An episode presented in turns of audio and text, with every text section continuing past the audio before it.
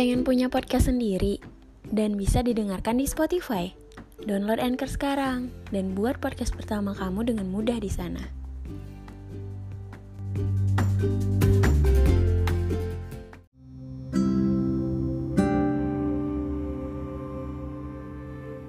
Hai semuanya, gimana kabarnya hari ini?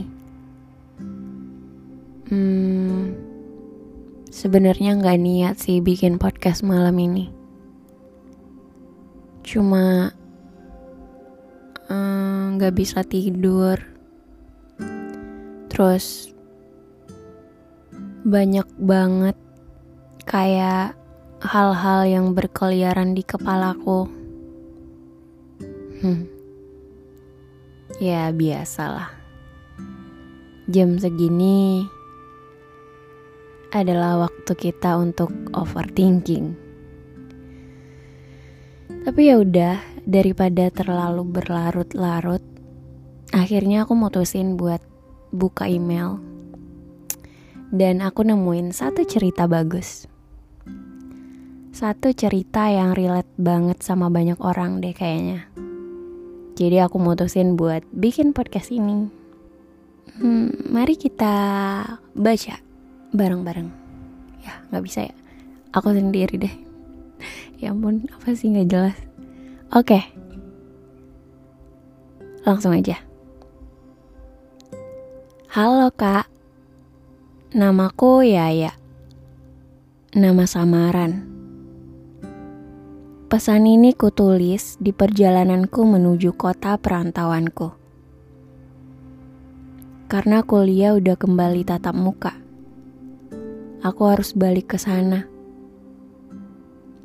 Hmm, padahal udah nyaman di rumah. Terlebih lagi, baru-baru ini ada sebuah pesan yang bikin senang senang, bingung, sekaligus sedih sih. Setelah dua tahun gak kontekan, Senin kemarin, Mas X ngechat aku lagi. Gak tahu maksudnya apa. Gak ada angin, gak ada hujan, tiba-tiba bilang, P, P itu kan artinya penting kan ya. Tapi aku nggak sanggup buru-buru balas chatnya. Terlebih lagi aku udah lama hapus kontaknya di HP aku. Jadi waktu itu aku mastiin dulu bahwa beneran dia apa enggak. Hehe. Padahal sebenarnya udah gemetaran banget.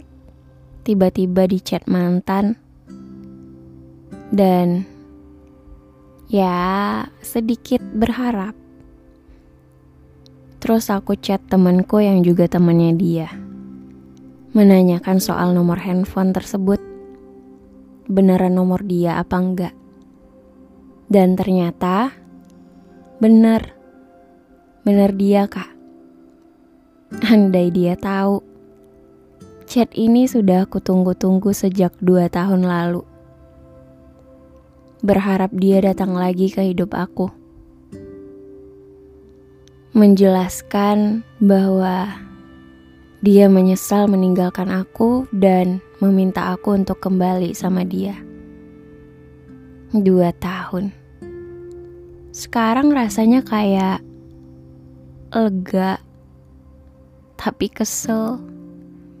Kenapa gak dari dulu sih? Ya, Padahal aku tahu alasannya. Dulu dia udah punya pacar baru. Dan sekarang sepertinya mereka udah putus. Makanya dia berani chat aku lagi. Setelah memastikan nomornya, aku langsung bales WhatsApp itu. Apa tuh? Kataku. Lalu dengan seenak jidatnya, dia cuma ngerit doang kak. Ya, emang sih aku jawabnya rada lama. Tapi kan harusnya dia jelasin maksud dia apa. Besoknya karena aku geregetan, aku chat dia lagi. Karena aku jadi gelisah mikirin chat dia yang gak jelas kayak gitu. Aku chat sama kayak dia. P. Dan kakak tahu dia jawab apa? Kemarin mau nelpon. Ada yang mau diceritain, tapi gak jadi. Terus aku bales. Mau cerita apa? Cerita aja.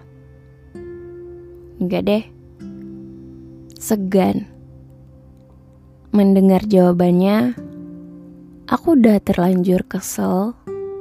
Sekaligus gak mau berekspektasi banyak. Jadi langsung aku jawab, oh ya udah. Dan dia just read lagi. Ya udah. Capek banget gak sih kak? Ternyata aku udah salah menilai chat itu. Ternyata dia nggak bener-bener nyari aku. Aku ngerasa dia cuma iseng aja ngechat aku kayak gitu. Mungkin dia cuma mau mastiin aku masih ngarepin dia apa enggak. Dan baru banget kemarin, aku harus ngeliat dia lagi secara langsung. Circle pertemanan yang ngebawa aku harus ngeliat muka dia lagi. Harus ketemu dia lagi. Rasanya campur aduk banget. Kangen sih. Pengen ngobrol. Tapi dia kayak ngehindar banget. Walaupun udah berusaha biasa aja. Aku bisa ngeliat kalau dia sebenarnya Gak nyaman, risih dengan adanya aku. Aku pengen nangis waktu itu, tapi aku berusaha bersikap biasa aja di depan teman-teman. Gini banget ya kak, jadi mantan. Dulu kita bisa saling cerita banyak hal. Sekarang buat ngomong satu dua kata aja kayak Canggung banget. Takut gak direspon baik. Kayak asing. Dia nggak tahu kalau perasaan rindu aku sama dia tuh kacau. Kadang kepikiran buat bilang langsung. Bahkan kepikiran buat ngejar-ngejar dia lagi tapi harga diri aku ternyata tinggi juga. Aku bisa tahan sampai hari ini. Bahkan aku ngedelete kontak dia, aku juga nge-unfollow semua sosmednya. Aku bertahan untuk nggak menghubungi dia duluan. Aku juga bertahan untuk nggak memaksakan perasaan dia buat aku. Dan akhirnya dia yang kontak aku duluan. Walaupun ternyata bukan karena dia kangen aku. Tapi itu cukup ngebuat aku merasa bahwa dia gak sepenuhnya ngelupain aku. Yang jelas, seenggaknya setelah dua tahun, ternyata dia masih save nomor aku. Kalaupun enggak, itu artinya dia sempet cari nomor aku sama orang lain. Itu cukup ngebuat aku merasa menang, Kak. Walaupun pada akhirnya kejadian itu bikin aku kembali flashback. Ingat dia lagi. Gamonin dia lagi. Hehe. Kenapa ya, Kak? Mantan suka balik pas kita udah move on. Jadinya kan susah lagi. Ibarat luka lama dibuka lagi. Udah segitu aja kak. Kalau ini dibawakan di podcast, aku cuma mau bilang sama teman-teman semua, Jika kalian pernah hadir di dalam hidup seseorang sebagai luka, jangan pernah kembali hanya untuk membuat luka yang sudah kering itu kembali menganga. Terima kasih banyak Kak Febri. Semoga apa pun yang lagi kakak hadapi diberi kelancaran dan sehat selalu. Aku selalu menunggu podcast-podcastmu. Semangat! Terima kasih. Halo, ya ya. Raisa ya. Enggak ding. Ya ya. Senang bisa membaca cerita kamu. Hmm, indah. Indah karena aku merasakan ada keikhlasan di sana. Dan menurutku, ikhlas adalah salah satu perasaan yang indah. Seseorang yang tersenyum karena ikhlas lebih indah dibanding seseorang yang tersenyum karena bahagia.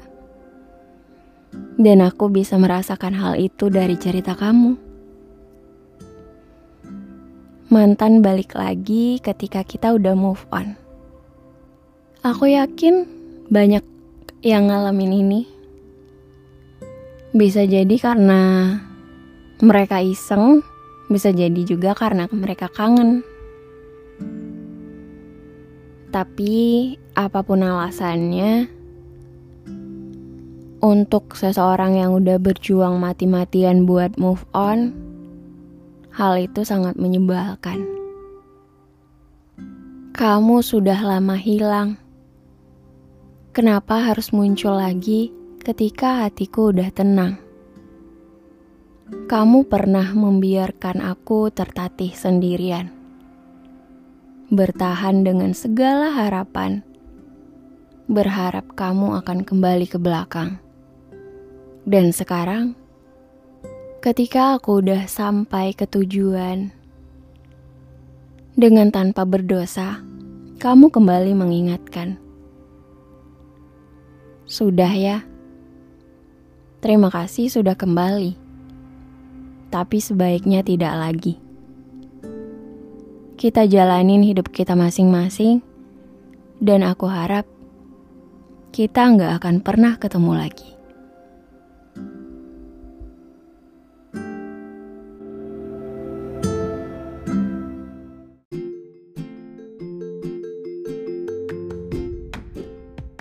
Jadi udah download Anchor belum?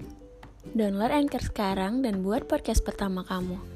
Karena bisa jadi cerita kamu jadi pelajaran buat banyak orang.